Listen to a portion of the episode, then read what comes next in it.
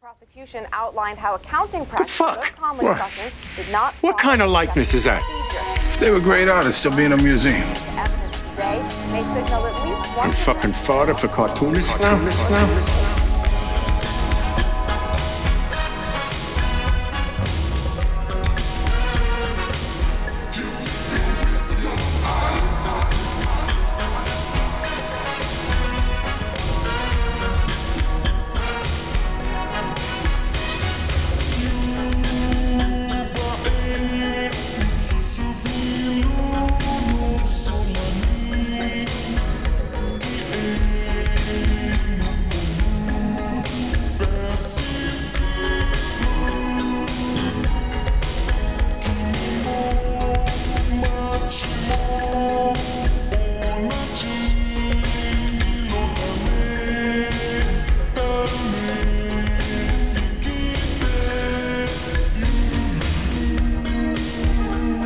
Alrighty, and welcome back to another episode of Gutter Boys. Gutter Boys episode 43. Gutter Boys, I'm gonna fuck this up, but is a small press podcast that focuses on the ins and the outs and the highs and the lows of small press comics. Did I do it right? Yeah. Oh hell yeah. I'm your host Yeah, there you Cam, go. here with my co-host JB. We are back on the back half. We'll be joined by special guest cartoonist and child prodigy Jasper Jubinville. But before that, we're going to do our thing here and just address the nation of the Gutter Gang and talk a little bit about some comic news. Yeah, so there's actually been a lot going on this week and last for some reason. I, I don't know why. Because we get lulls, right? Like there's periods where just nothing is happening for weeks. Yeah. And then suddenly, just this cornucopia of news. And so we're very blessed. We're thankful. We love content. We know you love content. So let's get ready. So, comic news uh, the first thing we want to address. What do we want to address, Kim? Actually, now that I think about it, what, what cover, what story did you want to cover first? Well, let's. You want to talk about Keanu first? Let's get that out of the way. Yeah, yeah.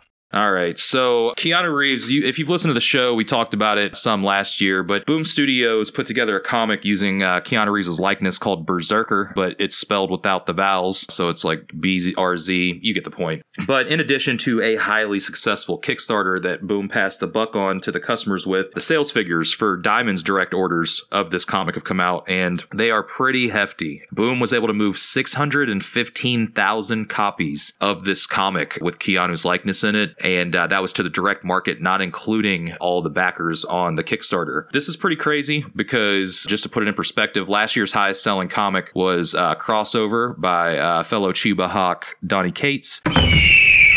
The Chiba Hawk. And apparently, the figures on this book with Keanu Reeves outsold Donnie's book by four times. They were saying the last time a comic had this much traction was when Marvel did the Spider Man reboot five years ago. They moved a million, and before that, Jim Lee moved a million of Wildcats number one. So these are some pretty fucking crazy numbers. Do you think this is indicative of the market? Yeah, I, I don't I don't know. I mean, I can't really make heads or tails of this because I personally don't know anyone that was interested in this book. Yeah. I'm not, I'm, not, I'm not even talking about like comic creators or distros or publishers or whatever. I'm talking about just like general people across the board. I've not heard a single peep about this book in terms of like people wanting it or owning it or being excited about it. So I don't really know where these numbers are coming from other than maybe some shady practices on the business side, allegedly, but also it's, it's just, it's Keanu Reeves. So Yeah. you- like everyone's grandma will fucking pick this up. So I, I don't know. Well- I haven't. It's it's weird to me. I don't understand it. And they're doing things to like pump up the numbers. Like there's a lot of exclusive variant covers, of course, because that's just like the name of the game now, where there's at least, you know, 20 fucking variants of every book. But apparently there's like a signed Keanu Reeves version, but the only way a store can get it is if they order a thousand copies. So it's like one of those one in 1,000 variants. I would like to think that, you know, comic shops aren't simping so hard that they order a thousand books that are going to end up in their dollar bins just to get They a sign. absolutely are. Yeah, that's fucking ridiculous. So, I mean, I don't really think this is a good read of the market. I think it is going to sell a lot of copies, but I think that this isn't going to, you know, do anything for comics. This is just like, you know, capturing lightning in a bottle that Keanu's hot again and, you know, just having the idea first to use his likeness before another company could. Here's my takeaway of this: is that if anything, this is a very bad sign for comics. Yeah. Like I get that having these numbers are good in the short term, but let's look back at the early 90s, Mhm. right? Like like right before the industry as a whole pretty much collapsed Yeah. in on itself. You'll take a look at those numbers and they were doing numbers like uh, 600 or what was it? 60,000? 600,000? It was 615,000. Okay, 615,000. We're gawking at that number. But what was X Men doing in the 90s? Well, Jim Lee's first issue was a, a million copies, like over a million, I'm pretty sure. Right. And that was at the peak of retailer incentives, right? All these stupid gimmicky covers just to get more comic shops to order them. And what happened? Yeah, it, it imploded the market. Yeah. Right. So if they're doing that many issues, like right before the bubble burst, Yeah. and this Keanu book is only doing like what three quarters of that Mm-hmm. at most. I I see that as a very bad sign. That's not good. That means we are in for some pain real soon. And it's going to be interesting to see what the drop off is to issue two. There's always a drop off with every subsequent issue that comes out in a comic. And I'm just wondering, you know, if this is going to sustain even half of those numbers. Cause I, don't, I have a feeling it won't. I think It's it'll not. Uh, drop to like 80,000. No, absolutely not. Yeah. They'll be lucky if they hit half of that number. Uh, yeah, absolutely. So, I mean, it'll be, I mean, they made their money. So, the biggest takeaway from this is boom, I don't want to hear about you all fucking shortchanging artists anymore. But you will. You will, yeah. But You will. we, yeah. we fucking see you. Just want to let you know. Yeah. Yeah. So I mean, I get why people are hyping it up as a good thing, but this is not good. Like this is Yeah, not, not, good at all. At all. Yeah, I agree. Well, let's move on to something else that is not good in comics racism. Oh yeah, and not even not even any kind of racism. Not not like living in 2021 and uh, we have black people still getting killed by cops, especially kids now. I guess I guess it's Yeah. cool to just mace kids and tape it. So sick. Uh, but anyway, What's his name? Joe Kid Bennett? get over it. We're talking about old timey your grandpa's racism. You know what I mean? Like racism classic. Uh, so, Vintage racism. yeah, yeah, yeah, exactly. Uh, so this story came out a couple days ago from when we were recording this, and Marvel caught some heat for a particular issue of Hulk. In this book, I believe it's the same run that is being written by the yeah, the Ewing run, The right, famous which one. has been very popular, Yeah. right? Like it's praised for being one of the best Hulk runs in a long time. hmm I haven't read it, but it has been recommended to me. I read the first two trades and they were really good. It was like monster horror shit. Right. Yeah. Yeah, a lot of body horror stuff. I'm all for that. That's pretty cool. Yeah. So, in this recent issue, there is a particular panel where characters are talking to each other inside a jewelry store. So, it's pretty mundane, nothing crazy. The only problem is is that the front window of the jewelry store, one has a giant star of David on it. okay. All right. And then the second is the store is called Cronenberg's. Yeah. Uh, which is obviously a-, Jewish last name.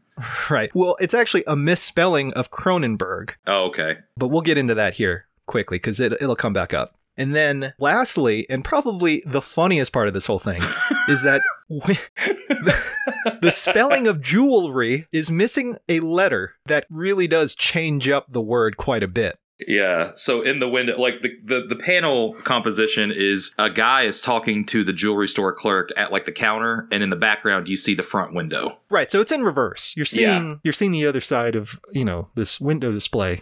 And by some magical means didn't include the L. So instead of jewelry, it says jewelry with the giant star of David underneath. with a it. giant star David called Cronenberg's jewelry.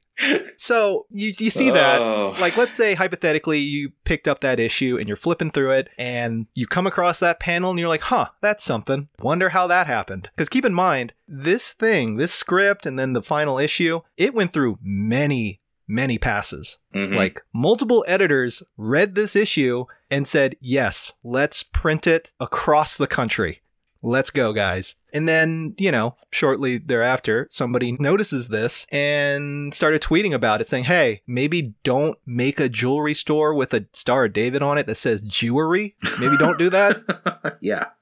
well, the best part about the tweet that went like I guess viral about it was they were like snitch tagging the post with at CB Sobolski. So right. they Who were was tweeting the head editor at Marvel. the head editor who also, you know, as documented on this show, changed his ethnicity and racial background to write comics. So yeah. AKA the Grand Master Akira Yoshida. yeah. So he, I, I, I just, I don't know. Like, I, looking at this, I don't see how anyone that works at Marvel could have seen this and been like, this is fine. Yeah, and I mean, like, even though on our last episode, Daniel was talking about how like the editors like made him change the color of Batman's drink. I know that's DC and not Marvel, but I mean that kind of gives you like, Yeah, they're really paying attention to this. Yeah, shit it 'cause gives they you a have to. heads That's their up. job. That's literally their one job. yeah. So like, it, it is kind of wild that this got missed. Yeah, so it's either one of two things. Either the editors don't care or they do care and thought this was cool. yeah, Both both routes not good. Not not good at all for Marvel. and both believable, And also So, both believable. Right, yeah. right, considering. Yeah, right. So a lot of people went on Twitter, obviously a little bothered by this. The artist Joe Bennett, who was responsible for this wonderful piece of media, he it, it came out that he's also a little transphobic just a little bit just a teensy weensy bit now this now keep in mind this is not the first time marvel has been outed for overlooking some strong politics Wasn't there like some kind of racism in a X Men book recently? Yes. Now, Okay. granted, that took a lot of investigating, to be honest. If you're an American comic book reader and you saw that, it would have flown right over your head. Mm-hmm. Right. Because it had something to do with numbers relating to verse in the Quran, uh, QS 551, which states, Oh, you who have believed, do not take the Jews and the Christians as allies. They are in fact allies of another, and whoever is an ally to them amongst you, then indeed he is one of them. Indeed, Allah guides not to the wrongdoing people.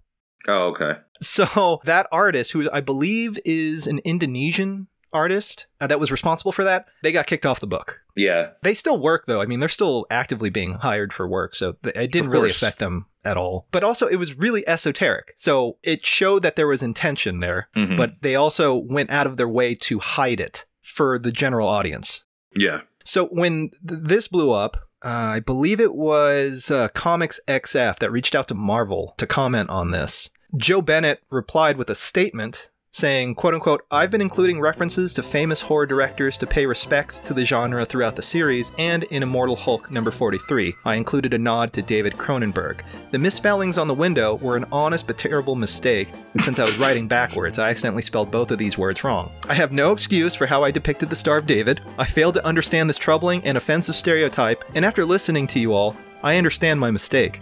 This was wrong, offensive, hurtful in many ways.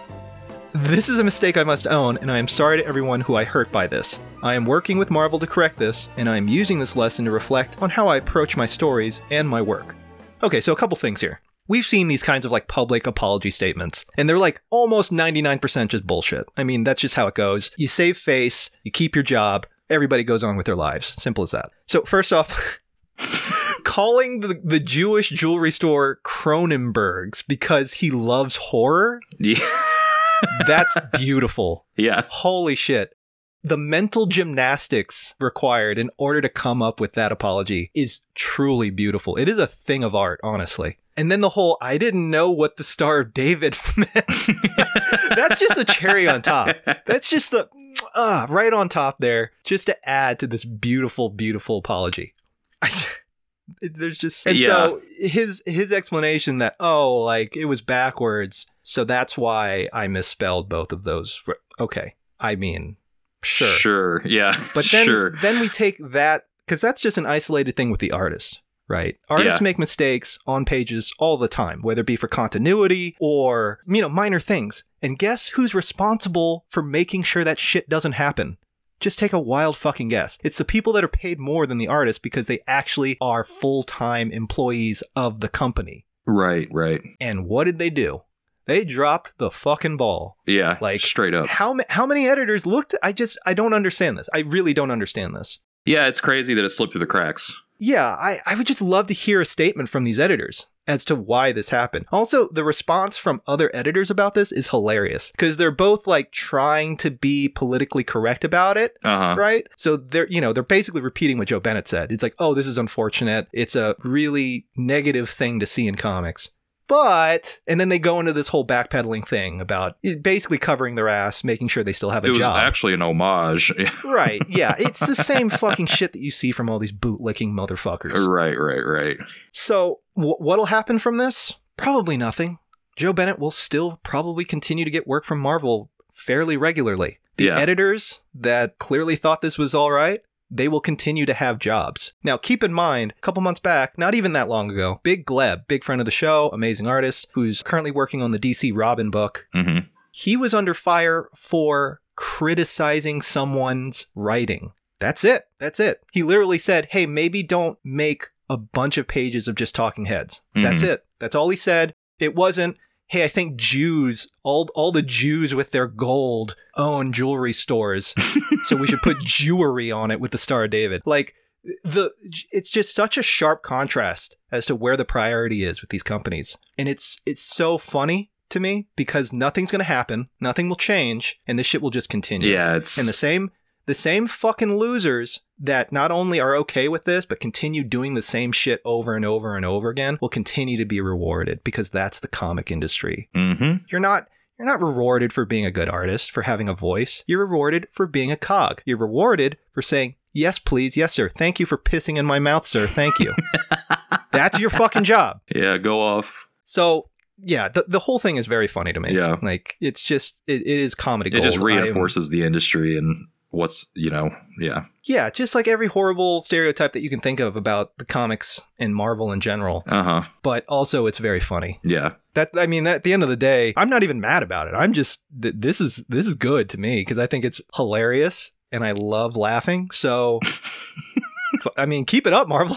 I mean, that's my takeaway from all this. Like, shit, just keep doing this. You got this, Kings. You got this. yeah just you know perpetuate this uh i don't even know what to call it but yeah keep doing your thing guys yeah. It's I mean- I mean, it, it is fucking wild to me, especially when like this happening after the Big Gleb thing. I yeah yeah that, i didn't even think about it in context of the gleb thing to be honest it's pretty crazy Yeah. So wh- wh- let me let me guess how many fucking editors chimed in, m- you know, posting veiled threats Yeah. to the artist, and you know, like no one, no, one at no all one did that. no one Right. but i mean also It's- is that it's- the difference between working at marvel and dc because dc does seem to care a little more than marvel does i mean you know they both got their problems but it seems like dc might be a better place than marvel i don't know that's the vibe i Yeah. get I mean, they might just have better editors. yeah yeah yeah I mean, that might be it. They also pay better. So that, I mean, I, I don't know if this is like a revelation in the comics industry, but it turns out if you pay people more, they tend to do a better job. right right So maybe that's why. I, I don't, I really don't know, but I mean, like, fuck me. And it, it doesn't help any that Ike Perlmutter is definitely a bigot. hmm and definitely loves Trump, who you know supported a white supremacist organization. I mean, I don't know. It's just, it's just at, at a certain point, where where does like reality end and then the parody start? Like, I don't, it, it, I don't know anymore. it's yeah, it's too far gone, man. It's not for us. I think uh, I don't know who it's for. I, I No, I don't. Yeah. I don't know, man. I don't. We, you know, we should have Daniel back on and be like, so did the editors like ever do their job we'll, we'll, we'll, when you were we'll working? get for him. them? We'll get him back on at, on Patreon after the Beta Ray Bill thing. Oh my god, yeah. Yeah, Uh, let, us Yeah. let him get his book out first in the trade, so he can get a payday, and then and then we'll have him back to talk the the dirt. they're just like, oh yeah, like I turned in my pages, and then when it went into print, for some reason the editors uh, changed Tony Stark to make him wear blackface, Yeah, and, and I didn't do that. They just added that in. I don't know why. hell yeah. Alrighty, another piece of interesting comic news, kind of some deja vu, which, you know, if we were Keanu Reeves, it'd be a bad thing.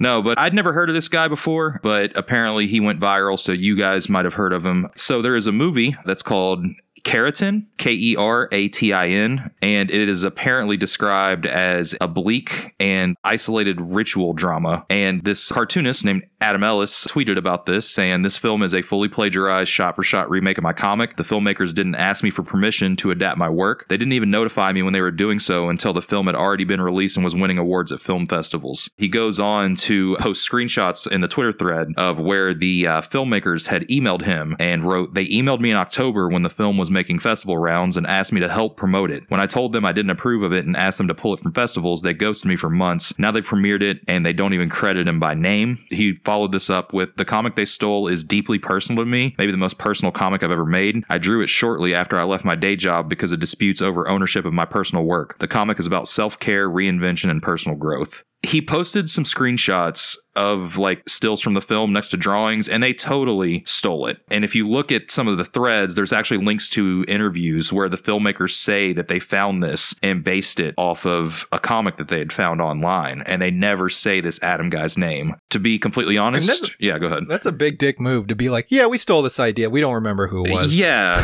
Um That's amazing. Well, I mean, looking at the art, I'm sorry, Adam. I mean, I know, I know you got this blue verified check and almost a million followers, but uh, I wouldn't remember who you were if I saw this comic either. Yeah, the comic kind of reminds me of uh, the same artist that drew that four panel comic that turned into a meme. It's called Loss, Loss. the internet's longest running Oh, miscarriage. yes, yes. joke Yeah, I know exactly by what you're web talking about. comic artist Tim Buckley. Yeah. Okay. Yeah, Yeah. This looks like shit. Kind of reminded me that. I, I mean, to, to Adam's credit, his drawing is way better, but yeah. yeah, it is definitely a web comic. Yes. Like what you think a web comic would look like, this is what it is. Mm-hmm. Uh, it's just not for me, which is, you know, whatever. Yeah. And and you know what? In Talking about his check mark and his huge following, most people will know who this guy is because he made headlines about two or three years ago because he was, I, I believe, like live tweeting this kind of like a creepy pasta. So those who don't know what a creepypasta is, it's basically like a horror story, but put within the context of reality, like presented as if it is actually occurring. So it's sort of like the sort of uh, new media version of Blair Witch, right? like where where you're trying to blur the lines between reality and fiction. And there's been tons of this stuff coming out within the last 5 years. Actually, a good friend of the show, Trevor Henderson, is really well known for doing work like this in a visual format. He does a lot of these quote-unquote found footage images that he makes where he will combine real photographs or stills from, you know, real video and then include his art inside of it so it sort of looks like you're looking at a some sort of documentation of an otherworldly being or entity and he's blown up since then because of that and his work has been referenced multiple times. He's probably more well known for some of the monsters he's created, including Siren Head. Uh, so if you're a Zoomer, you definitely know what that is because that's that is a hugely popular character now, kind of similar to Slender Man. Thank you. Yeah, so it's very similar to Slender Man. So this kind of thing is not new. But Adam started posting these series of stories which would later be called Dear David. And it's a ghost story just kind of following his quote unquote investigation in his own apartment because he believed it was haunted. I forget what studio picked it up, but they ended up buying the rights to it and it's going to be adapted to in some form at some point. So he's doing fine. He's gained quite a bit of traction because of this. And I'm sure he's gaining quite a bit more press now because of this too. Uh, it's unfortunate that his work got stolen. I, that shouldn't happen to anyone. I don't care how bad your comics are. well, that sucks. And with them admitting that they stole it in an interview, surely this is all. If he takes this to court, I'm sure it's going to suck. But I mean, he's going to have a piece of this movie. Right. And, you know, l- going into it further, it looks like everything has been scrubbed from the web about this short. Hmm. Like the video was taken down, Mhm. the director of photography's portfolio was taken down. It pretty much almost doesn't exist anymore. So it's almost like it didn't happen. It's really Hmm. funny. Yeah. The only evidence that even exists still proving that this, you know, short happened is IMDb. You know, the the Keratin IMDb webpage is still up, but everything else has been taken down, which to me is like an open admission of guilt. Like you- you know what you did, Yeah. Straight now you're up. trying to cover your tracks. And I think Newsweek even covered this too. So makes sense that this, you know, the the creative team behind this this short is panic mode, trying to cover everything up. Yeah. But yeah, pretty wild. Yeah, and it's you know we were talking about it off air. It's the same shit that happened to Dan Clowes. Yep. Shia LaBeouf. Shia LaBeouf did this same exact thing a couple years back. So we'll see where it goes. Hopefully, you know, even though the comic's not for me, hopefully, you know, this guy sees quote unquote justice and can you know get some of the proceeds from this film or you know stop it from coming out if that's what he wants to do. Because you know, like JB said, it doesn't matter who you are, having your art stolen from you like this sucks.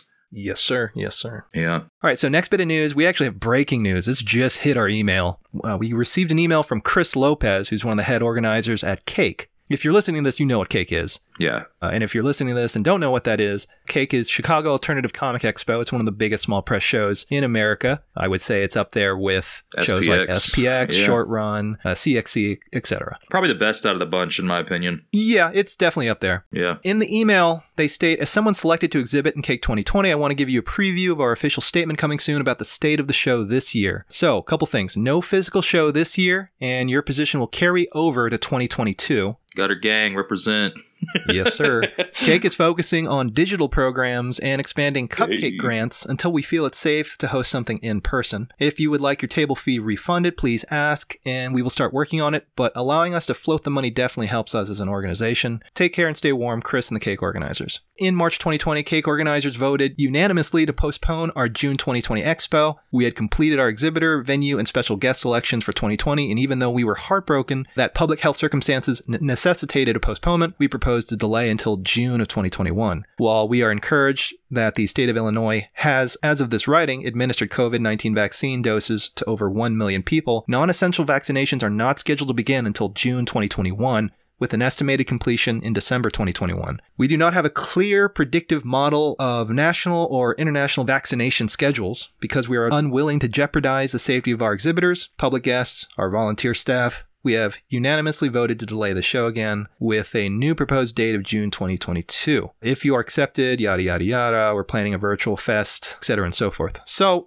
this seems to be how most shows are going to be going in the next coming months. A lot of us thought, surely things will go back to quote unquote normal and we'll be able to table events again in 2021.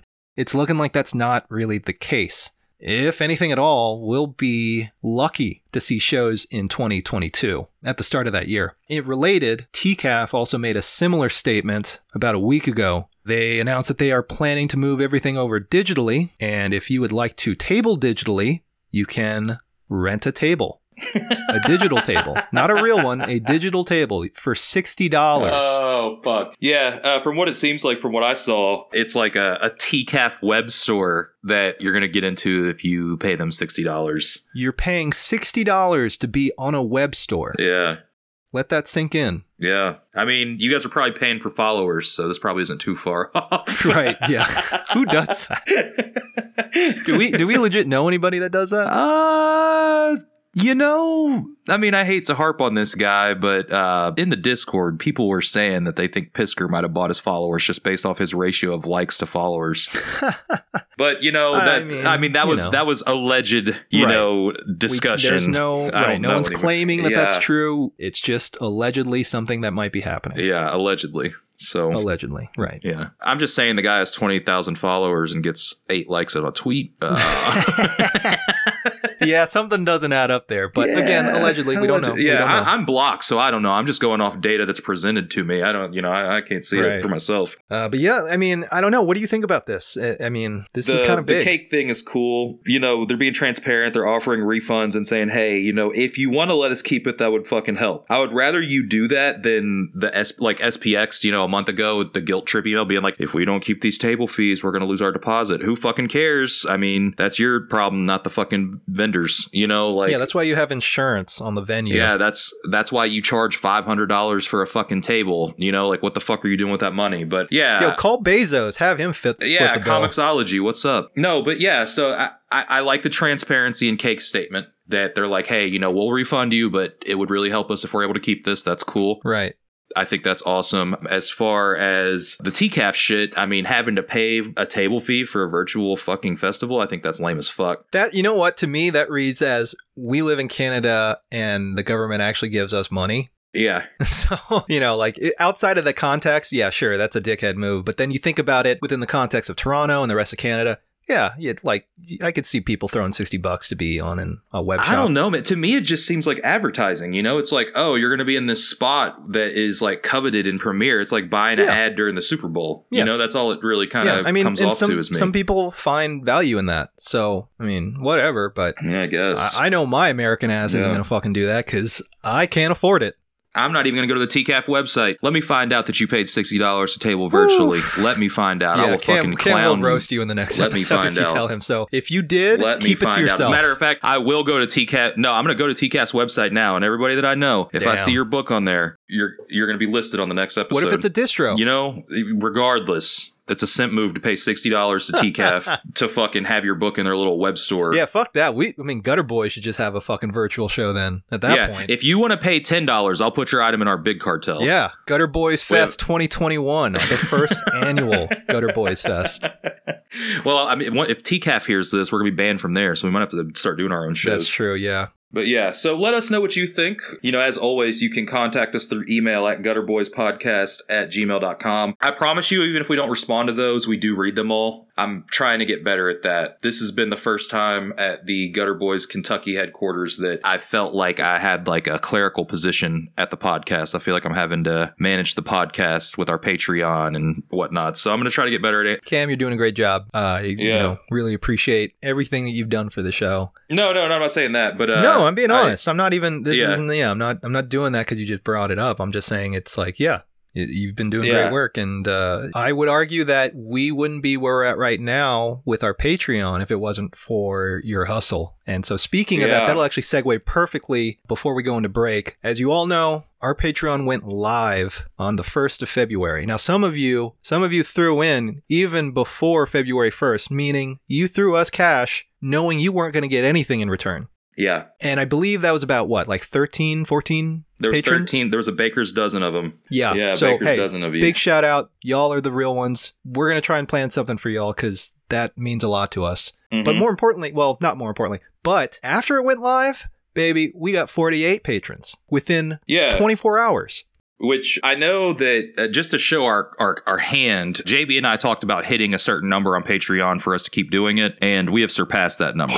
and we, I, I honestly thought that it was going to take us a month or two if we would even hit it. So the overwhelming amount of you all that signed up and have chosen to give us money is honestly incredible, very humbling, and it's it's really awesome to just know that uh, we have fans and supporters out there that are willing to uh, you know financially donate their own money that's you know hard to come by at this point in time to us. So we hope not to let you down. We're going to start posting more digital content. Our first episode did come out with Evan Salazar. You should have gotten a preview episode as well in your normal podcast feed. I think we're going to do that. Drop little previews for you all to try and get you all to sign up. But let us know what you think about the Patreon. That first episode was a little loose, not so comics oriented. Let us know if you want more content like that or if you want, you know, more comics talk. You know, we're doing that to give you all more content, you know, so Yes. And, you know, going in, Cam and myself, we really wanted tho- those bonus episodes to be kind of loose, a little more informal, mhm. and you know kind of play it by ear maybe not focus too much on comics since you're getting that already in the normal episodes however if you would like for us to continue that line of dialogue about comics and process and whatnot we can do that too it's up to you you guys are paying us for this so you deserve some say in it right yeah. so hit us up, send us an email or DM us and let us know what you think. Or you can go into the Discord with the other mutants and let us know there what you think of uh, these bonus episodes and the Patreon in general. mhm. Either way, we really, really appreciate the support. It means a lot to us. Uh, like Cam was saying, we did not expect to hit this number so early on. Uh, We'll see if we're able to retain that number, let alone push that number up. But at the end of the day, we're, we're more focused just on providing a good show for you guys, right? yeah. So whatever you all want, we want to make happen on these bonus episodes. Yeah. I mean, the, the show wouldn't continue the way it's continuing now without your support. So Yeah. it, it is really appreciated, and, and we want your input about it. So thank you. And you know what's really funny is I put a poll up on Instagram about it, and it's literally split down the middle on 16 votes. Sorry, eight and eight. Damn. so Well- we might have to do the half comic, half. Well, we can loose. just do one episode where we talk more on comics and another that's not so Uh-huh. much. We can Yeah. mix it up. I mean, we were going to mix it up anyway, to be honest with you. These Right. episodes weren't all going to follow, you know, some specific path where we have to keep the subject matter limited. It's very much Yeah, just yeah. like what we're feeling when we're recording. So, Mhm. and some people respond to that positively. Some people don't really want that. We understand. We'll try to meet expectations or at least meet you halfway somehow, since, you know, you are basically funding this now. So, Yeah. but yeah. Speaking of funding, Gutter Gang Ventures, our uh, first shirt is no longer for sale, but we do want to shout out everybody that bought one. We should have that into the printer by the time the episode drops on Monday. So, yeah, be on the lookout for those. Uh, Yeah. You know, Yeah. li- like we kind of said on other episodes, you know, global supply chains are kind of fucked up because of the pandemic. So, you know, we're expecting four to six weeks before we get those to you. But, you know, we definitely appreciate everybody that supported us and got one of those shirts as well. Yes, and big shout out to Pablo Vigo for his amazing artwork that we used for the shirt. Yep. Uh, we also want to thank Elvac for their amazing print work. Uh, they basically do most, if not all, of the hardway stuff that that I oversee Yeah. with uh, my buddy Joe. So uh, yeah, great great people over there. I know they had a huge blizzard recently, so yeah, I mean, delays are going to happen, folks. If it's something that really bothers you and you want the shirt ASAP, just let us know. We can refund you or, you know, figure something out. But yeah, j- like Cam said, just keep that in mind. The printer's going to have to be dealing with a, a lot of problems because of COVID. And so that's going to lead to some delays potentially. But we will keep you informed. We're going to be as transparent as possible. We're not just going to take the money and run. Yeah, yeah, for sure. And plus, you all paid with PayPal, so you're protected anyway. Correct. Alrighty, before we go, just want to give a quick shout out to uh, previous guest and friend of the show, Katie Skelly. Katie has a new podcast called Thick Lines. It's hosted by Katie and cartoonist Sally Madden. Thick Lines looks at the aesthetics of independent comics with an eye towards fashion and beauty. You can find it on Spotify and SoundCloud. I am a little bit behind, but I listened to the first two, and uh, it's good stuff so far. Katie's great. Uh, you should definitely check out that new podcast. Uh, hopefully, we'll have her back on for a bonus episode. She does owe us a tarot reading last time I checked, so maybe we Yeah. can maybe we can cash that in for a bonus episode. In October, if our Patreon is still standing. Yeah. All right. Well, we're gonna go ahead and take a quick break, uh, and then when we come back, we'll be joined by Jasper Jubinville. So stay tuned. Pedos stay out. We'll be right back. Hey, Gutter Gang. Uh, we want to tell you about a webcomic that is also one of our Patreon supporters, Soggy Landing. Soggy Landing is an epic fantasy adventure about a weed wizard that stumbles into a gunpowder plot to smash the state. There's lots of cartoon animals, magic, historical, and literary references, drugs and flashbacks, songs, horror, gore, and the occult. Twice a week, there are new pages of Soggy Landing at Study Group Comics, and there are over 200 pages of frogs, bears, and revolution waiting for you right now. You can follow them on Instagram at welcome underscore two underscore soggy underscore landing or at Ian Dinsford. Soggy Landing. Hell yeah, dude. We can't bust heads like we used to, but we have our ways. One trick is to tell them stories that don't go anywhere, like the time I caught the ferry over to Shelbyville. I needed a new heel for my shoe, so I decided to go to Morganville, which is what they called Shelbyville in those days. So I tied an onion to my belt, which was the style at the time. Now, to take the ferry cost a nickel, and in those days, nickels had pictures of bumblebees on them. Give me five bees for a quarter, you'd say. Now, where were we? Oh, yes. The important thing was that I had an onion on my belt, which was the style at the time. They didn't have any white onions because of the war. The only thing you could get was those big yellow ones.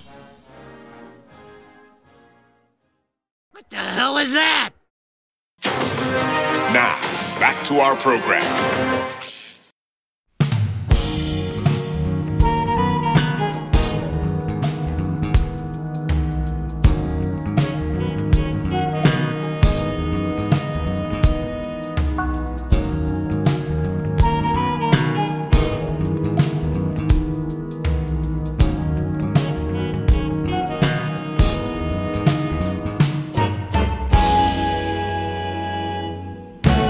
Welcome back from the break. We're virtually sitting with our guest, all the way from uh, beautiful British Columbia, Canada, if I'm thinking correctly. Yeah. yeah. The uh, next comic wonderkin, Jasper Jubinville. Jasper, how you doing? I'm doing pretty good. How are you guys? Good, good. Is that how you say it, Jubinville? Yeah, Jubenville. Okay, hell yeah, hell yeah. It's uh used to be a little more French, but my family dropped it. what oh. was uh, the original French version? I don't even really know how it sounds, but there was like a little e on it, and yeah, I don't know. yeah, that's pretty cool. There's a there's a whole. Oh, go no, ahead. go go. No, no, no, I was no, just no. gonna I was gonna get into some family background about the why we dropped the e, but I mean, Yeah, go please for it. do, Do that now. please. Yeah, No, I, I mean, there was some. It was like a love story or something about how two of the brothers wanted to marry this one girl, and then I can't remember it exactly, but they got all pissed at each other, and one dropped the E, and then yeah, Damn, damn. So okay. you have like a whole like family that you're estranged from in a way. oh yeah, yeah. There's a whole there's a whole side of Jubenvilles with the E on their last name. that's amazing. Wow. So Gutter Boys exclusive. when, when did that happen? Oh, like back in like the 40s or something. Oh wow, that's crazy. Damn. Still somewhat recent though. Yeah, Old timey Yeah. blood feuds, man. That's awesome. yeah. It's kind of cool. Pretty sick. So would that have been like your uncle, great uncle, or something? Yeah, I'm not totally sure. I think it was like my grandpa's dad okay. and his brother. Oh, okay, okay, gotcha. So your great grandfather, I guess. Yeah, Yeah. something like that. Alrighty. Well, um, if you're listening to the show, you probably are aware of who Jasper is, but if not, Jasper does his own comic, Dynamite Diva. Issue number three just came out from uh, friend of the show, Strangers Fanzine. Jasper, you've been working on Diva for uh, what a year, two years now, it seems. Yeah, it's been a year. I was going to put out issue three around November, which would be its one year anniversary. Well, and forgive me if I'm being ignorant, but I found you from Dynamite Diva. Were you doing? I know you were doing comics before from things you posted, like you were, and I'm sure we'll get into that. But you were doing like a newspaper strip when you were like a child. Yeah, I, I- yeah, I've been doing comics like forever, but the Dynamite Diva was the one that kind of took off, and I've had the most fun with it so far. So So were you making comics before Dynamite? yeah, I was. I I did a a few like zine things and a mini comic before that, but and then I did stuff before, but I just never printed it. Okay, gotcha. Yeah, because like like I said, I, was- I I was aware of you know who you were because of Dynamite Diva, and it seems like your posts kind of start with Dynamite Diva. So I didn't know if you know there was like a lot of older stuff. Yeah, she, she's been the one that's taken off. But yeah, you're 20 years old Yeah, fun. and uh, working and putting out work that looks like a, a true veteran, if I must say so myself. well, Um, thank you, thank you. Yeah, it's I've told you this before, but it's scary how good you are for how young you are. I appreciate that.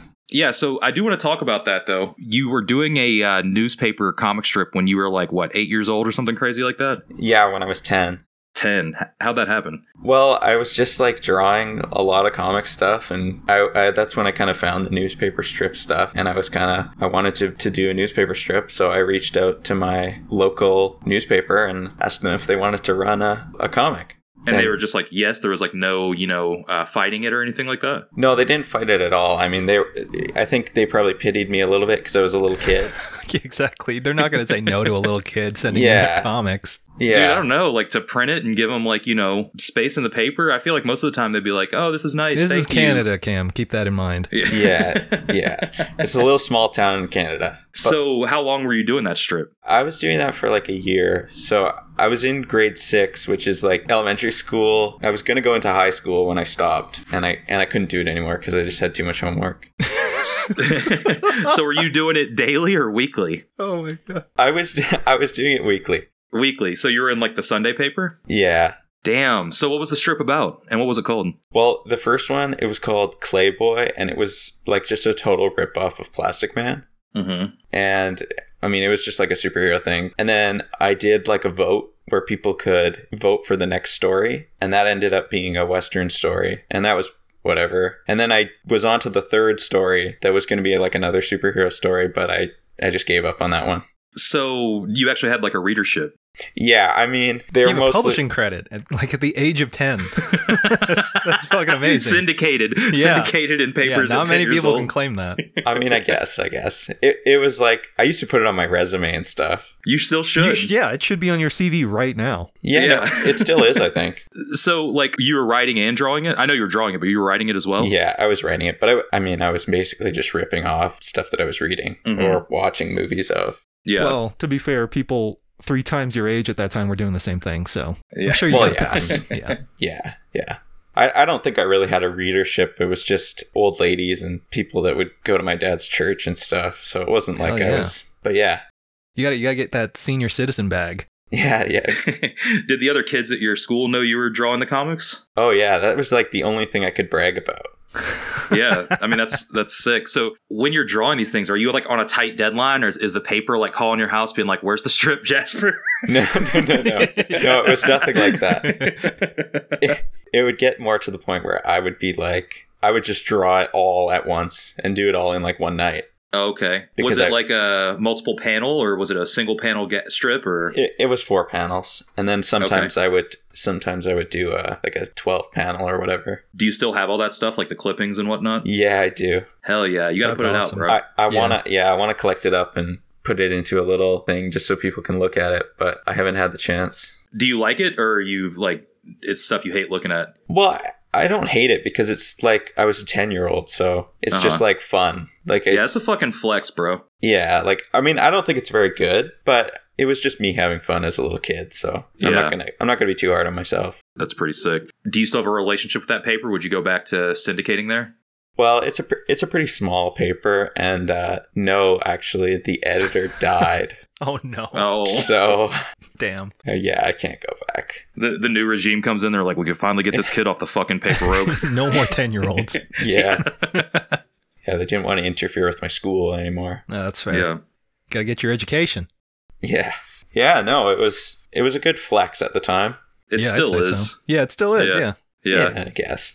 So you said you made a couple minis, and then eventually you found your way, kind of with Dynamite Diva. Is Dynamite Diva just going to be your focus? Is this going to be your character from here on out? Are you planning on you know eventually doing something else? Well, no, I mean, I think I'll move on to other things eventually. Yeah. But I, I do like the idea of of having a character that I can just keep working with. But Yeah, I- and the- I'm not gonna I'm not gonna like go until it's run into the ground or something. I want to have a good point where I can cut it off eventually. hmm Well, so what were the initial seeds for Dynamite Diva?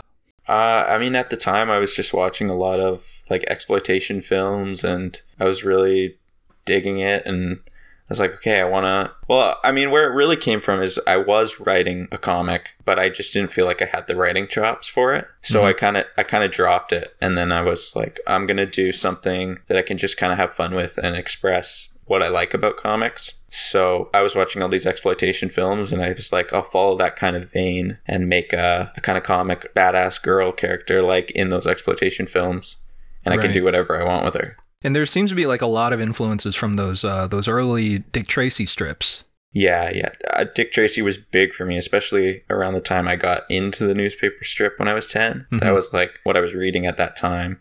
And it's just kind of stuck with me. It's been a, a constant inspiration. In, it's in it's been a part of my style for a while. I mean, I want to kind of ask about that because I mean, you're 20, so 10 years ago you were doing a strip. You would that would have been, I guess, what uh, 2011. So you were reading Dick Yeah. Tracy comics in 2011, which like comics are already a harder sell to kids. But like, how are you getting Dick Tracy at 10 years old? you Yeah. know, like you know, Yeah, how it- did you come across that? It, it was um my dad. He had a bookshelf and uh, he had uh, some comics at the bottom. He was kind of into comics, and uh, Mm. he I I, uh, I picked up the uh, 1990s Dick Tracy movie comics that Kyle oh Baker was hell doing. yeah, we talk about Yeah. that shit a lot. yeah, yeah, that shit rocks. yeah, that was that was the introduction. Kyle Baker was like really freaking cool, and I was just into that whole like gangster scene kind of thing. And then a, a little bit later, I was like kind of looking into Dick Tracy as a character and realized that it was an old strip. So I just kind of got more fascinated with that and ended up getting some of the big hard copy books. Okay, that was like the older Chester Gould stuff you're talking about, right? That you were Yeah. getting into. Yeah, Yeah. yeah, the Chester Gold stuff. Yeah, because that shit rocks. And there's definitely, you know, you definitely show the influence of those strips in Dynamite Diva, like we were kind of alluding to. Do you feel like Dynamite Diva is almost an homage to that? Oh, for sure. I mean, yeah, like I- I didn't know if you viewed it that way. Well, I, yeah, I don't even know if like I do it uh, do it subconsciously, like it just kind of happens. It's just because it's that was like the only comic I was reading and really paying attention to as a kid that it informed me so much as I've grown up that it's just his style has become part of my style almost. Mm-hmm. But yeah, so so Dynamite Diva is definitely in that category of, you know, a one kind of character adventure kind of thing. If you end up uh, doing CXC one day and you go to the Billy Ireland, they have uh, Chester Gould's drawing desk on display. Oh, that would be so awesome. Yeah, you're not supposed to touch it, but I touched it. Just to, Did you? yeah. Well, now I they mean, it's know, like right Cam. there. Yeah, like it's it's literally like it's like don't touch, and I'm just like fuck this, you know. And I, just I whip touched the your dick out and desk. start rubbing it. Yeah, And I was like, Just you know, this across dude the table. jerked No, no. off into the inkwell. I, I would definitely do that. Yeah, At I mean, what are this they gonna desk. do? Be like, don't touch and kick me out? Like, okay, sorry. yeah, it's like Highlander, you know. Yeah. But instead of decapitating the guy, you just rub your dick on them. So. Do- you said that your dad was into comics. Does he? Re- do your parents read your stuff? Y- yeah, my dad was kind of into comics. He was he just like would collect those shitty Flash comics from the eighties and stuff. But Mm-hmm. yeah, no, my parents will read it. My grandparents not so much. They're not super into it because it's a li- it's a little more on the cuff, like with violence and nudity and stuff. Yeah, I was Right, about to yeah. ask. Like, does that feel weird? Your parents like reading, you know, kind of sexy comics that you do? No, I I mean it did when I was younger, like in high school. But I I got over it. I was like, you know what? I'm gonna draw what I want. I don't care. Yeah, because I mean, you lean into it, and then it's not a bad thing at all. But I mean, like part of like Diva's appeal is she's you know presented as like this sexy Oh, yeah. killer, you know. Yeah, So- yeah, for sure. No, my my parents are totally cool with it. They're pretty supportive and good that way. But my grandparents are. They don't collect my books at all. Yeah. My one my one uh, grandparents. They're probably gonna watch this. So, but but uh, my one grandparents. They uh, they were reading the story I did for strangers, and it's got like a few swear words, and and I was just watching the cringe on my grandpa's face as he was reading it. Are you talking about the Daredevil story you did for Strangers? Yeah, the Daredevil story. Yeah, that was so sick. You are being published by Strangers now. Well, Dynamite Diva 3 just came out, but aren't you doing a Dynamite Diva book? Isn't that what's next on your plate as far Yeah. as Dynamite Diva's concerned? Yeah, the book's gonna come up. Yeah, Strangers. I, I just reached out to Eddie and was like, hey, uh, I want to print the next Diva book at a bigger size, eight and a half by eleven, so like magazine size. And I know that's what he printed at. So I was like, do you want to print Diva? And I'm not gonna say that I started him doing the publishing, but I think I got the little wheels turning. Maybe. Hmm. you hear that, Eddie? Yeah. There you go. Yeah, so Jaspers is responsible for Strangers uh, publishing, which thank you, because I think me and Eddie are about to uh, reissue a book. So uh, Oh, thanks to sick. Jasper Sick. for starting that. Well, no, I'm, I'm- I'm not saying thanks to me. It's. I, but I did, I did, I did reach out to him. So yeah. when he well, was- and I think it was like the first one that dropped, right? You and that, I forget the other guy, he does the sober comic. Yeah, Um, yeah, Jared Cody Wolf. Yeah, yeah, yeah, yeah, yeah. Yeah, yeah, we both we both dropped around the same time. Same yeah, day. you guys were the inaugural releases, and now Strangers seems to be kind of rolling and doing drops all the time now, which is Yeah, cool. He's doing crazy. Like, yeah, Yeah, Eddie's It's- doing good work. no, he is. It's it's really helpful because that was like the biggest thing that I hated about it was was printing the comics and sending it out, and Eddie's doing that all now for me, which is just awesome. Well, yeah, and I, I actually got Dynamite Divas one and two directly from you, so you were printing that at home. Yeah, printing them at home just on Okay. my laser jet. But nice. So, how many copies were you doing like that? Because I mean, like, Strangers wasn't until recently, so you were doing that for I guess like a whole year, packing and shipping your own orders. yeah, yeah, Yeah, I, I think I did like 400 or something of Diva 1 and 2, like 400 each. And it was just, it was too much. that's crazy. Did you print them all at once? Yeah. Well, no, not at all. Not at all at once. I would- I would do it like when people would order, but it just, it was eating through my ink and it, it was becoming really expensive to just use my home printer. Right. So, I mean, it's definitely like a whole different ballgame when you're like uh, publishing with someone else. Are you able to talk about what you're doing for the book? Is it that far along yet? Oh, yeah. The book is pretty much close to being done. I mean, kind of. Yeah, I've got. So basically, I'll be collecting issue one, two, and three, and I'm going to color it. And then I've got just every Diva drawing that I've done. And then I've got the Diva comics that I've done for other anthologies. Like I did the, the Zine Panique, so the French one, and there will be some other ones. And then uh, just everything Diva that I've done, I'm going to put into the book. So it'll Hell be, yeah. it'll be like this big one year collection of all the Diva stuff. Are you publishing that yourself or do you have a publisher that's doing that for you? Yeah, these guys calls the they're called the Cope Brothers. They do uh, Dino Beasts, and they're not exactly publishers, but they they're trying to to open kind of like a publishing label, and they have they their books are printed on really really nice quality. So they reached out to me and they said we should do a Diva collection, and I was like, Oh, nice. I was like, yeah, let's do it. But I'll also kind of be probably working with Eddie a bit, and we'll probably run a Kickstarter and So, what was the dino thing you just mentioned? so they they make a con- there are these two brothers and one of them writes and the other one draws and they have this book called Dino Beasts. Oh, Dino Beast. Okay, gotcha. Dino Beasts, yeah. It's a comic. Yeah, it's really cool. It's kind of like a He-Man kind of thing but with dinosaurs. What's the artist name? I get them confused. John Coates and James Coates. Oh, okay. I follow them, I think. Yeah, I can't Yeah. remember which one's the writer, which one's the artist. I know that's really bad, but One of them. Yeah. yeah, Hell yeah. So, when is that? Ex- are you dropping that at the end of the year? probably kind of in the springtime. Nice, nice. I've basically done everything that I need to do for it. I just am making some extra stuff now, like a few extra comics for it to make it a little more exclusive. Okay. With you being based in British Columbia, there's a pretty cool comic scene in Toronto. What's it like there where you're at?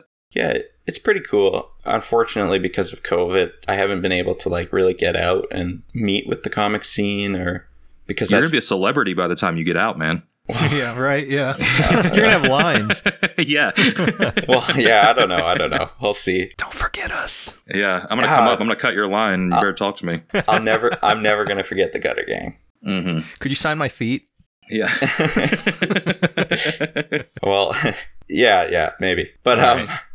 no, Vancouver scene. It's it seems pretty cool. I've been in contact with like few dudes around here and stuff, and there's some cool people. And I have a little studio downtown, so I've it's shared with a few other artists, and I've kind of met with them a bit, and it's pretty fun. But it'll be better once I can actually get to shows and all that that fun stuff. Hell yeah. So, are you planning on doing any shows this year? I know that some are kind of creeping up at the end of the year. Do you have any plans to do anything this year? Yeah, I was gonna do uh, VanCaf, so the V- Vancouver comic show, but it, it got it got shut down. I was all signed up and stuff. Then COVID hit. Uh, they're saving my spot for the next year. Okay, that's cool. But yeah, as far as like other shows going down, you know, I'd want to go down to Seattle and stuff, but uh, the just the borders are closed right now and stuff, so I can't even. You know, it's not even on it's not even on my plate right now. But hopefully one day. Yeah. Did you all see that TCAF was going virtual and it's like a week long? Yeah, I did see that, but Yeah. I I don't know how I don't know how that's gonna go. There's a table fee too. Yeah, there's a table fee, and apparently, what it is is it's just like access to an online store with all the exhibitors. It's like, bro, Yeah, what the no, fuck? yeah, no, that's shitty. I wouldn't Yeah, I wouldn't be a part of that. totally. Yeah, I wouldn't be into it either. They they were gonna do a, a digital thing here for the Van Calf, but I I opted out. I was like, yeah, no, just save my place for next year. Yeah, might as well. I mean, because next year, surely, with the vaccine and everything, I, I would like to think. Surely, there's Surely. no way that we could keep this up for another year, right? Yeah, Well, i in Canada, it might be better, right?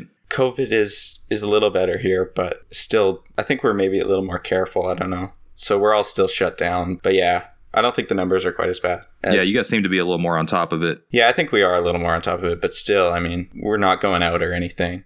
right? Yeah. Well, hopefully, you know, fingers crossed, we'll uh, all bump into each other in 2022. Yeah, heck yeah, Yeah, you know, we'll see. yeah. We'll see how Um, it goes. Yeah, So you kind of touched on the fact that you probably want to move on to other projects after Dynamite Diva. Yeah. Any kind of idea as to what that might be, what you've been interested in, what you see yourself working on in the future?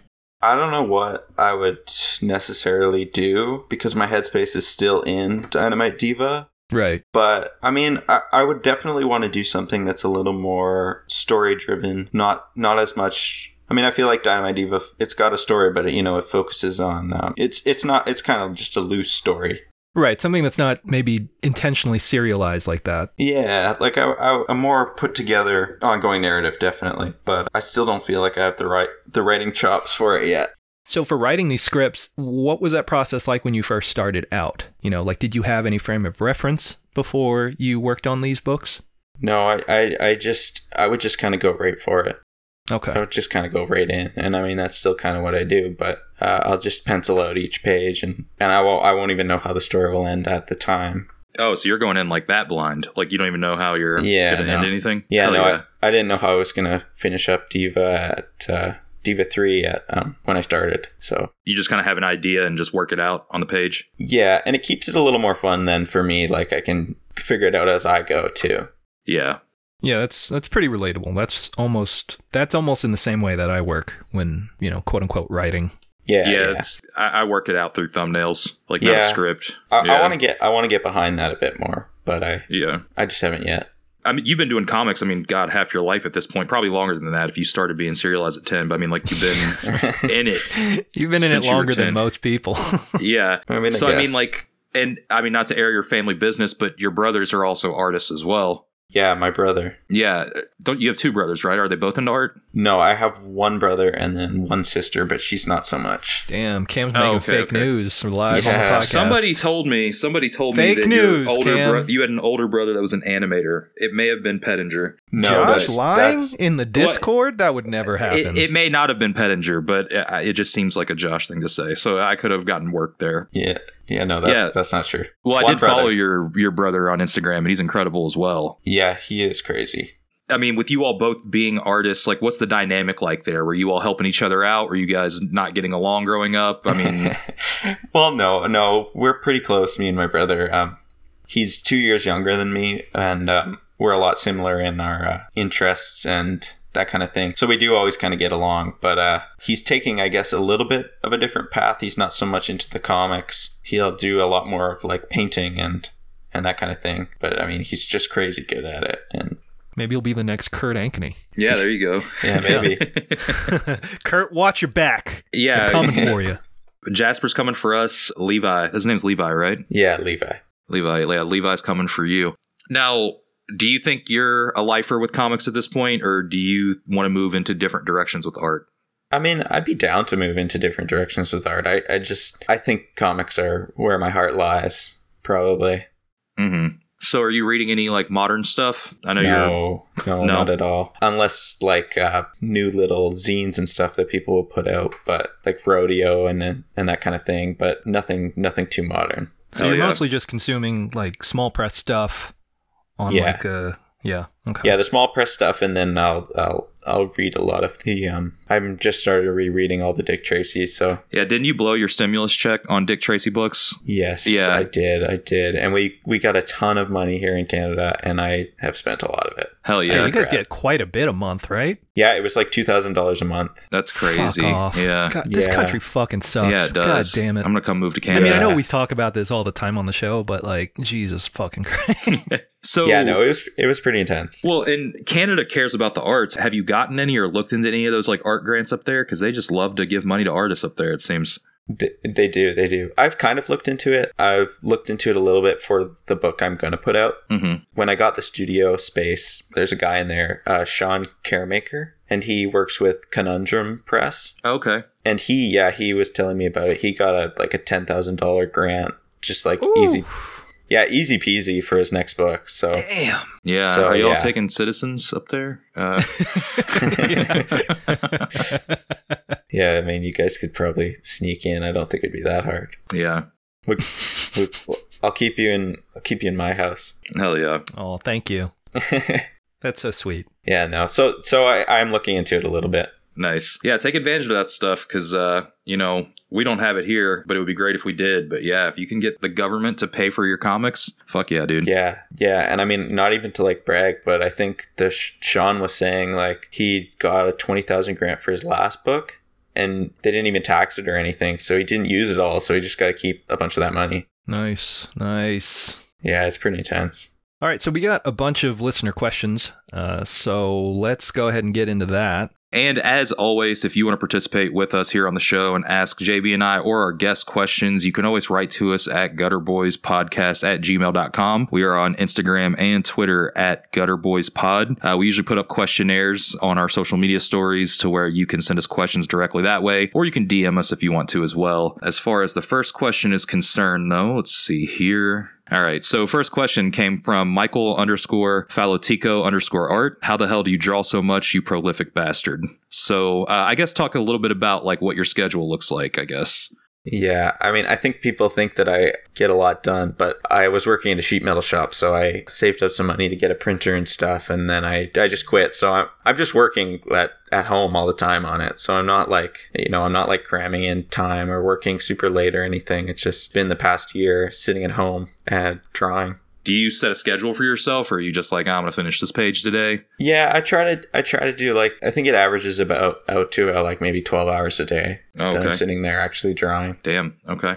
Hell yeah. Yeah. Are you drawing like five, six, seven days a week Oh yeah, yeah, every day, every day of the week. every day? Don't take a day off. Well, I'll take the weekend off a bit, but Okay. but s- sometimes I'll just be like, gotta get some stuff done. yeah. So yeah, Hell yeah. Okay, next question is from Instagram user Ian Densford. What's up, Ian? He asks Jasper likes to draw tiny. Me too. I like one to one stuff, no resizing for print. Y'all agree? yes, I do like to draw tiny. I don't know. I just I'm too scared to work big. That's the way I feel about it. How big are you drawing in terms of like paper size? It kind of depends on the project. For the Diva Three, I was just drawing. I'm really bad with computers and stuff and uh, arranging on the page, so I'll just That's draw. illegal. You're not allowed to be bad at computers if you're a Zoomer. No, I know, I know, but I don't. I never got a hang of it. We had classes on it and stuff, like how to type fast, and but I just never got a hang of it. Huh. But uh, yeah, so I'm working at the size that I'll actually be printing the thing at. So I did uh, Diva 3, I just drew it at 8.5 by 11. and I mean, I was just I was just working on a, a mini comic for the little resin toy that I was putting out, yeah. and I I was drawing that comic at like four by five inches or something. Oh wow. So like really small. yeah. Ooh, But so it- you, wh- I mean, are you using like microns on that, or, or what are you doing to to get that small? I'm basically just using the 102 nib pen. Okay, Yeah, I don't like the the microns all that much, but sometimes. yeah, I think microns are overrated. Oh, it's so overrated. Uh, yeah, I, I don't use that stuff at all. I have a ton of them that I just I never use. Yeah, I mean they're good for practice or whatever, but yeah, No, I, I- I, would yeah. I would never do a final thing with microns. yeah, yeah, s- uh, same, exact same. Uh, th- It's it's just like the ink isn't even opaque. What's the point of that? Oh, the ink is like is like clear Garbage. almost. Yeah, I Yeah. know it's garbage. I never use Anyway. that stuff. I do like Coptics though. Yeah, I've never used those, but I've heard they're good. They're pretty similar to microns in terms of like sizes, but I don't know. I just prefer them. They're, they're better ink and and they don't run out as quickly, and the nibs don't turn to dog shit within two minutes. So Yeah, yeah. I got onto the the actual metal nibs just from wanting to try to do the old style thing, that makes sense. Yeah, and and I just am stuck with it. that's cool. Yeah, I mean that's that's how the pros do it. So makes sense. I I mean it's probably just whatever you feel comfortable with. You can make some Yeah. cool stuff with lots of yeah. But I I mean, it definitely makes sense in terms of like your point of reference, like yeah, yeah. you know what what you're being inspired by. Most of that work, if if all of it, I mean, yeah, all of it's done by Nib. So Oh yeah, for sure. It, it falls in line with the vibe. yeah, definitely. Yeah. That's really small. I usually work at the same size every time. If I'm doing on physical paper, I'm 9 by 12, but I do a 8 by 10 working area. And uh, same thing if I'm d- working digitally, I set the digital canvas at not 9 by 12 as well. I mean, I need to get better at doing that. I, I, I get so anxious when I work too big. I screw up too much. I just am more comfortable Yeah. going really small. You're in more control when it's smaller, I feel like. yeah, yeah. Hmm, Okay. Yeah, I, I'm the opposite. I do not like working small. really. It first, yeah, for some reason, I don't know. I just feel like I'm not able to uh, really control that line the same way that I could on, you know, 11 by 17. Yeah, I get that. I that, that will happen to me sometimes too, and I'll be like, this would be this would look so much better if I was doing it big, but Yeah. I think a lot of the problem is too is just how I work. It almost becomes illegible to a certain degree if I'm working that size. Uh, and then I have to simplify everything to the point where, I don't know, it just almost looks like a thumb than an actual fully rendered drawing. But, you know, that's just me. yeah, no, I get that. Cam, you got the next question? Yeah, let me pull it back up. Alrighty. Friend of the show, Maddie, Morgan Freeman's Earring on Instagram asked, Who's the top, you or Nate? Oh Mm, Good question. Good question. We're talking about Nate Garcia, uh, other child prodigy in comics. I would like to say that I'm the top, but in all reality, Nate is probably the top. Oh, damn. If Nate's, we're talking, Um, if we're talking in the context that I'm thinking we're talking in, okay. yes. Yes. Yeah. I would like, I'd like to say I'm the top, but I think Nate is. Instagram user k.caraballo. Uh, what up? You, you past guests in front of the show. What's up, Kalani? Kalani asks, if I drop an Ed Pisker diss track, will you play it on your show? So I'm going to guess that's for Me and you. Cam and I. Yeah. It's not for me. No, it's not. Yeah. Uh, I mean, you can. You can play it anytime you want, man. Yeah. I'm gonna be playing it all the time till I draw, probably. Yeah. I'm gonna learn every word. Yeah, Kalani, we'll drop the, we'll drop it if you if you Yeah. make it, we'll drop it. Absolutely. Yeah, we'll use the hell out of that thing. That'll be- uh, what was the Funk Master Flex? Where did you get this one? We'll put that fucking sound effect on it. You you gotta make it a Patreon exclusive. Oh, yeah. Yeah, That'd be hell great, yeah. actually.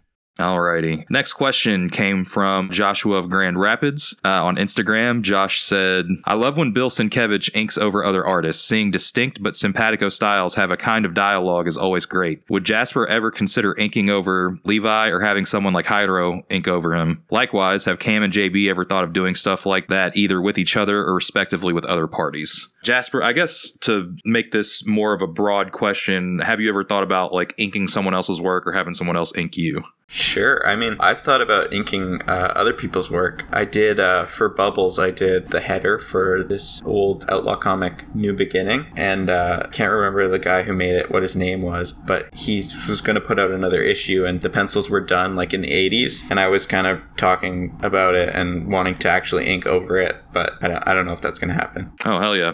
Yeah, but uh, as far as someone else inking over me, sure. I mean, it would be cool, I'm sure. But I, uh, I don't pencil very much. I'm very loose with my pencil, so I don't know if I could really translate it very that could well. be interesting though. It could be, but I, I'm talking like really loose. Like, like I, I, I hardly pencil. I mean, I, I've inked over Alexis Sirit's stuff. His pencils are extremely loose, so okay, hmm. I mean, I think it's yeah. possible. You would Yeah, just that'd need to be cool. find somebody that you know could navigate that. Yeah, and uh, I'm sure my brother would be very good at it. But yeah, that'd be cool, Hell yeah. I guess. So JB, you kind of answered it there that you have inked someone else. Do you want somebody else inking you though? I mean, that's happened before just for fun. Like me and Yeah. Aaron Connolly would do that at shows or, you know, if if I took a trip down to Florida and I was hanging out with him, we would do that sometimes. So yeah, I, I've had it happen. I, not like a full comic though. Mhm. I I would be kind of interested in doing that if the right project came and, you know, if the right artist was presented. It, it would be fun, I think. I'm probably going to be doing something similar to that soon for my uh, friend of the show, uh, Jesse DeStasio. He has a toy line that also has a, uh mini comic that goes along with it. And he's been doing a couple different ones for his uh, toy line called Toy Pizza. Well, the toy line is not called Toy Pizza, it all falls under his, like, uh, small art toys kind of label, I guess you could say, called Toy Pizza. And so they have these line of figures that they've been producing, and they all have like switchable parts. So you can swap out things and change the costumes or change like accessories and arms and legs and heads and whatnot. And there's all kinds of different parts that you can do that with. So that allows him to have this almost endless sandbox of uh, potential stories and characters and stuff. And then from there, he kind of fleshes out stories. And so the next project that they presented to me was that was actually the guy that hired me to do the Mofos thing that I talked about. But he's hiring me to ink their, I guess, issue number five for an ongoing series he's been working on. So that'll be my first time just straight up inking someone else's pencils. I'm very interested to see how that goes because I've never done that for a whole story. I think it's like 12 pages. So we'll, we'll see, I guess. That sounds sick. I, I Yeah. think I've heard of the uh, toy pizza. Pretty cool. Yeah, Jess is a great dude and they make uh, really interesting toys. So Yeah, that's always fun. yeah, I, yeah, definitely. I'm a big toy fan. So it's, Oh, yeah, it's always nice totally. to do that. Yeah, me too. It's always fun to get a cool toy uh, related thing. Yeah, and I'm I'm super jealous that you got a Dynamite Diva minifigure. That is something that I've been wanting to do to coincide with a comic for a while now. So Yeah, that ju- that just totally happened out of the blue. I just saw the guy on Instagram and saw that he makes these little toys, and I'm like, hey, how much would you pay, or how much would it cost to make a toy? Because I was trying so hard for so long to make my own, but it just wasn't turning out. yeah, it's I mean making toys from scratch like that is no easy task. You got to know how to not just know how to sculpt, you also have to know how to cast and mold Yeah. using you know silicone and resin, and that has its own learning curve. Oh, it's the biggest pain in the ass. Don't try it.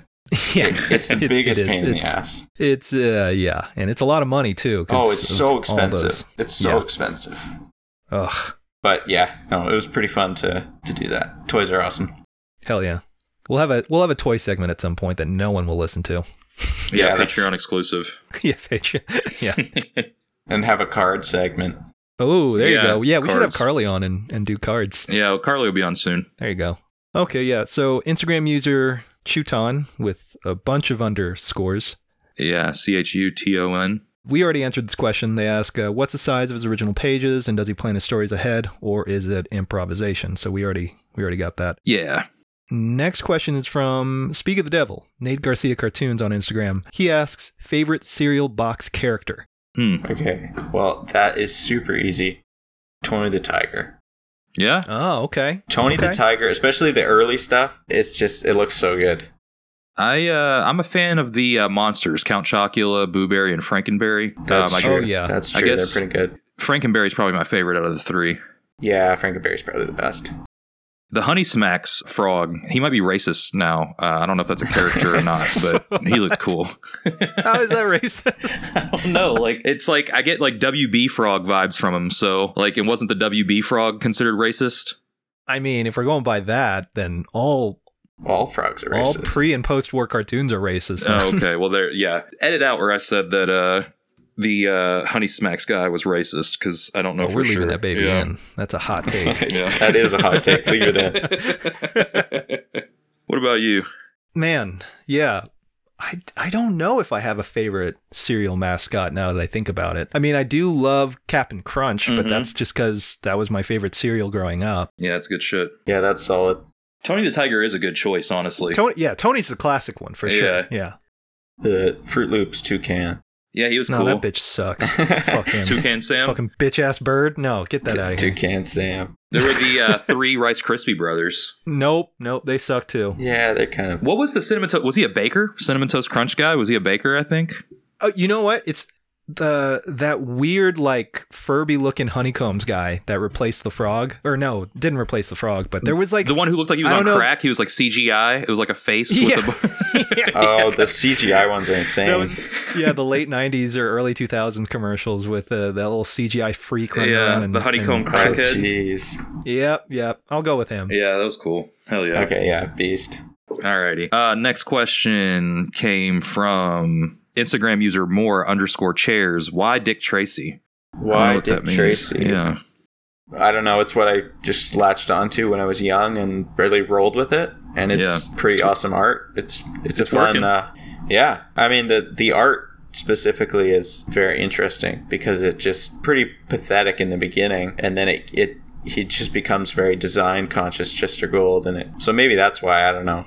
I don't really know why. I just caught onto it when I was young and have stuck with it. I mean, you can't really go wrong with Gould, No, honestly. no, you can't. know, like, I mean, he's he's just got that design skill. That's like his blacks are perfect, his whites are perfectly balanced. It's like yeah, I don't know. It's just it's very appealing and very. yeah. uh, No one can draw a profile like him. Oh no, yeah. The characters are just so fun. It's just like I don't know. The only thing that's not to like would be the whole fact that Dick Tracy is like a total asshole. Right? Yeah, he's just Yeah. a, yeah, he's just a dickhead cop. He's just a huge Uh, Yeah. piece of shit. But other than that, I mean, the art's fantastic. Yeah, and I don't. I mean, even when I was a kid, I wasn't a huge fan of Dick Tracy because of Dick Tracy. I just loved the Rogues Gallery. Yeah, for sure, for sure. Yeah, they're, For sure, they're so you know. cool. They're just so fucking wild. Yeah, Yeah, no, Dick Tracy's like the all American perfect cop. Like, I've been reading some of the old stuff, and he's like conditionalizing this little kid into becoming a cop just like him. And like, I don't know, it's it's pretty messed up stuff. yeah, and he just like straight up kills people without any regard for anything. He- yeah. He, does not give a shit. And a lot of the time, not even for a reason. Like, Right, the person yeah. will be like just straight up turning themselves in, and he'll just shoot them like seven times with a Tommy gun, like through the dick or something. Justice has been served. yeah, but it, it makes it kind of fun. Yeah, Yeah, for sure. no, yeah, yeah. We're not, you know, reading Dick Tracy because yeah, yeah, that, no, no. that way of consuming media does not make sense to me anyway. So Yeah, no, not at all. It's, I mean, it's always like, oh, how's he gonna die this time? right, yeah, sorry Tracy, you canceled, sis. Yeah. yeah, no, he would be. He would be. All right, next question is from Instagram user t.uwu. Uh, she asks, who is the worst artist on earth? Now, I'm going to assume that question means comic artist because otherwise, you know, that's just too broad. Otherwise, But it's Amanda we'll just Palmer. stick to comic. yeah, so Jasper, who do you think is the worst artist on earth? Man, Kill your that's- career before it starts, bro. yeah, let's go. Let's fucking go. this yeah, this is a, a heated question. just say somebody who's dead. uh, but I, I can't think of anyone who's dead who I don't like. Yeah. Okay, well, I'll say Chris Ware Mm. only because of his status. Because I don't know, that's all I can think of at the moment, and I just think he's like totally overrated, and I don't like his art at all. I like that. The- It's like coming from a very honest hater perspective. Yeah. yeah, no, you know, it's not even like, oh, I think his, you know, a stylistic approach is no, it's just like I just don't like he's famous. I just don't like that. Yeah. And no. the best part about it is you're a zoomer. So, like, if any of these old head ass motherfuckers have, uh, you know, problems with you, you know, Well, it just it's like- doesn't Yeah, just resonate with dunk you. on him. yeah, Yeah. get get on my level. I Right. I know They're what's just out of up. touch and old. Yeah. yeah, no, Get on TikTok and start beef. yeah, yeah. Chris Ware, Chris Ware's no, nowhere on TikTok. You'll never see him there. Yeah. yeah, because he's a coward. Yeah, he's a, yeah, pr- probably Chris Ware. I don't know. I could probably think of a better answer, but I just uh, I don't know. He kind of bothers me. Yeah. Interesting. I mean, we're we're big fans of Ware, but I, I can It's understand. okay. Yeah. I mean, if you don't want to look at a comic that looks like a diagram or a graph, you know, I feel yeah, that. I mean, I don't Yeah. hate him, but uh, Yeah. that's just the answer I can think of right now. that. Hmm, will this character be sad? Yeah. I guess we'll find out. Yeah, One yeah. or two teardrops. I, I've never actually read any of his stuff, but I just I, it's better to look at than read, in my opinion. yeah, I, I don't. So if feel you don't that- like it from looking at it, I don't. I wouldn't suggest reading it. Yeah, I don't know. There's, I feel like there's a lot of artists that I. Okay, I'm gonna sound like an asshole, but I feel like there's a lot of artists that I just don't like. But uh, Uh huh. I don't know. That's the one I can think of right now. Hell yeah. Who do you hate, JB? I mean, we know the answer to that question. Yeah, yeah, yeah. It's like we've literally built an entire fucking, you know series of episodes just based on that. Oh well, yeah, that's the easy one is Ed, but Yeah, Ed Pisker and Yeah, Nathan Pyle. N- Next question.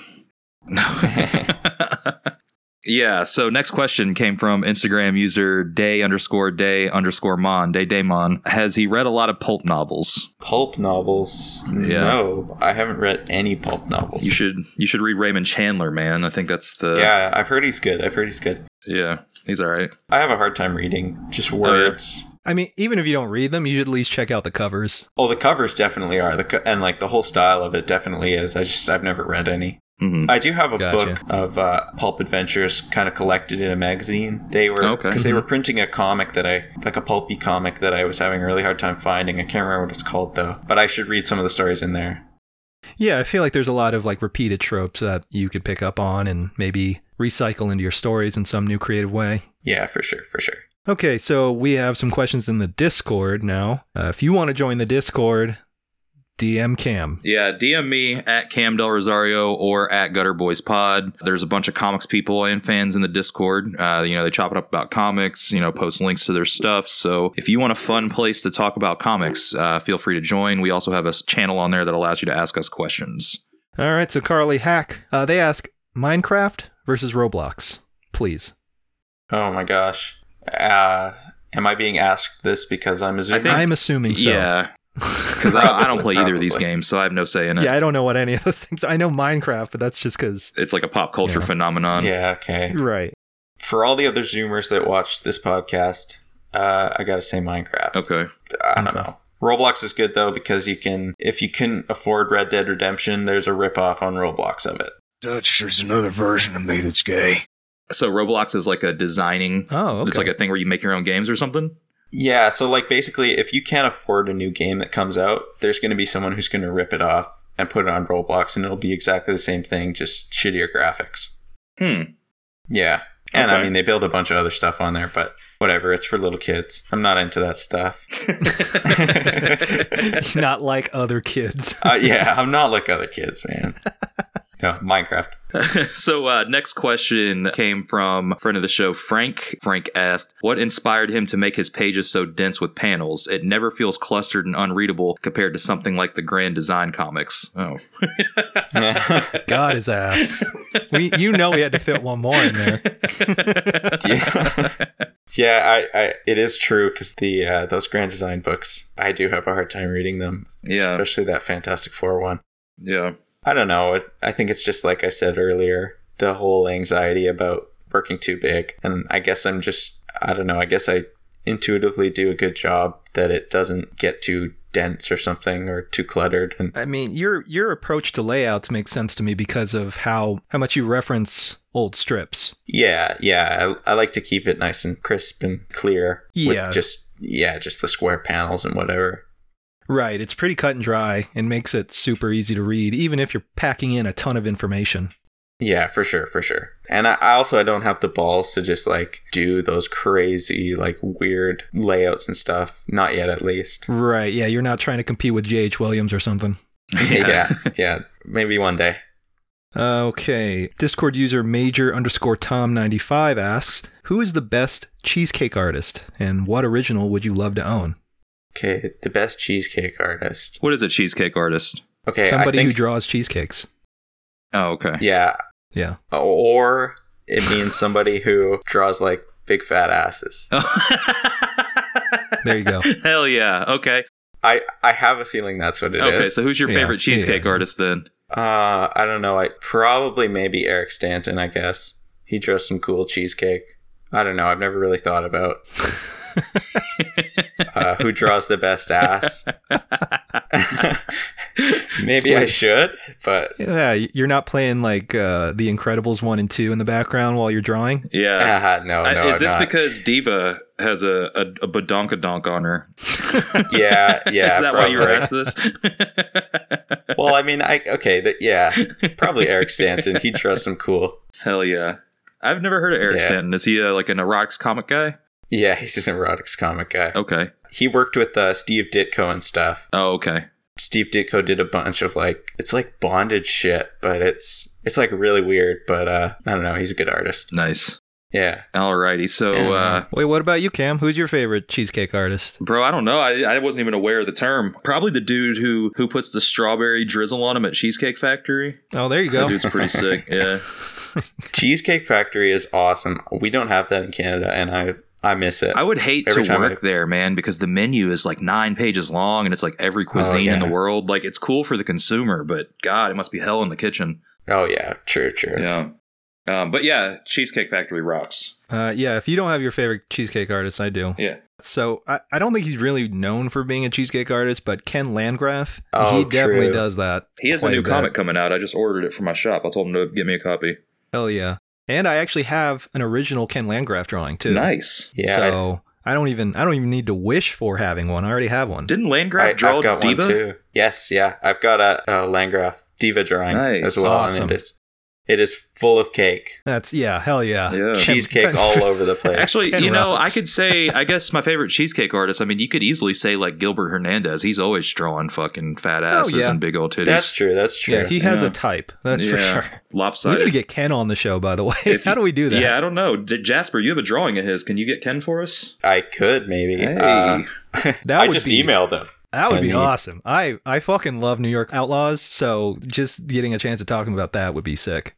That that would be really cool. He is definitely an extremely cool artist and a huge uh, inspiration. Did you at see points. the uh, Fanagraphics comics he just did, JB? I did not. Yeah, they were pretty sick. Is it on sale right now? It was called All Time Comics. Josh Bear wrote them. Oh yeah. Okay. Oh, yeah, yeah, yeah. I have. I have. Sorry. Yeah. he was in that? I think so. I think he had a. I think he did the second arc of it. Okay, I thought he just did a, That's sick. Maybe he did a covers. Am I pinup or tripping? something. Uh, Yeah, I don't remember him Hang doing on. any like pages. I, I want to say he did like the whole second arc. Well, Cam, you've been on a lying spree on this episode, so Yeah. we'll take that with uh Okay, he did the whole issue of uh Zerosis Deathscape. He did the whole issue of Okay. that one. So yeah, okay, okay. All right. yeah, Yeah. yeah. Yeah, those are cool comics. They are for sure. Okay, so real quick, two last questions that we've already covered. Uh, David Caldwell asked, "Who are his inspirations and where did the idea for Dynamite Diva come from?" We covered that. Milo Marinera asked, "Ask him what his parents think about Dynamite Diva, but ask respectfully." Uh, We did that. Yeah, So- we did that already. Yeah. We Don't got worry ahead about of it, you. Milo. Yeah, but we don't want you all to feel left out. So uh, thank you for writing us questions, Jasper. Before we get out of here, where can people find you on social media? Plug your website, you know the thing. Yeah, I mean, I don't really have a website, which I need, but you can find me on Instagram, jasper.jubinville. Should I spell out Jubinville? It's kind of hard to spell. If you Or is want that- to. Is that too far? Oh, you could spell it if you want. Okay, J U B E N V I L L. That's how you'll no find E, me. because that's the other Jubenvilles. Yeah, yeah. Get, stay Yeah, away from put some the V's. respect on that name. Yeah, yeah. Stay away from the to Jubinvilles with the E's. Can't be We trusted. don't associate with them. Hell yeah. Well, um, hopefully Jasper will be taking care of us in 10 years uh, when he's 30 and we're in the uh, cartoonist old home. Oh, I, Yeah. I Yeah. don't know. I don't know. it's a retirement community. But yeah, um, as always, we want to The thank you Captain all for Teebs. listening. I'm Cam Del Rosario. Uh, you can find me online at Cam Del Rosario. JB is online at Mort Crimp Jr. And we are on social media at Gutter Boys Pod. Oh, we have a Patreon. Oh, y- Patreon.com slash gutter boys. And thank you guys for having me on here. Of course, Jasper. Hey, yeah. Thank you, Jasper. course, we'll yeah. have you back on for a bonus. yeah, that's we'll for have sure. you on eventually again. When I have more to say about uh, more comic people I don't when like. You're, when you're the king of comics No, in about no, three no. years, and you can look down at the peasants. No, Yeah, just lording over these little piss ants. I will never forget the Gutter Gang. Dynamite Diva pop up shops in Tokyo, LA, and New York. Uh, all right, guys. Stay gutter.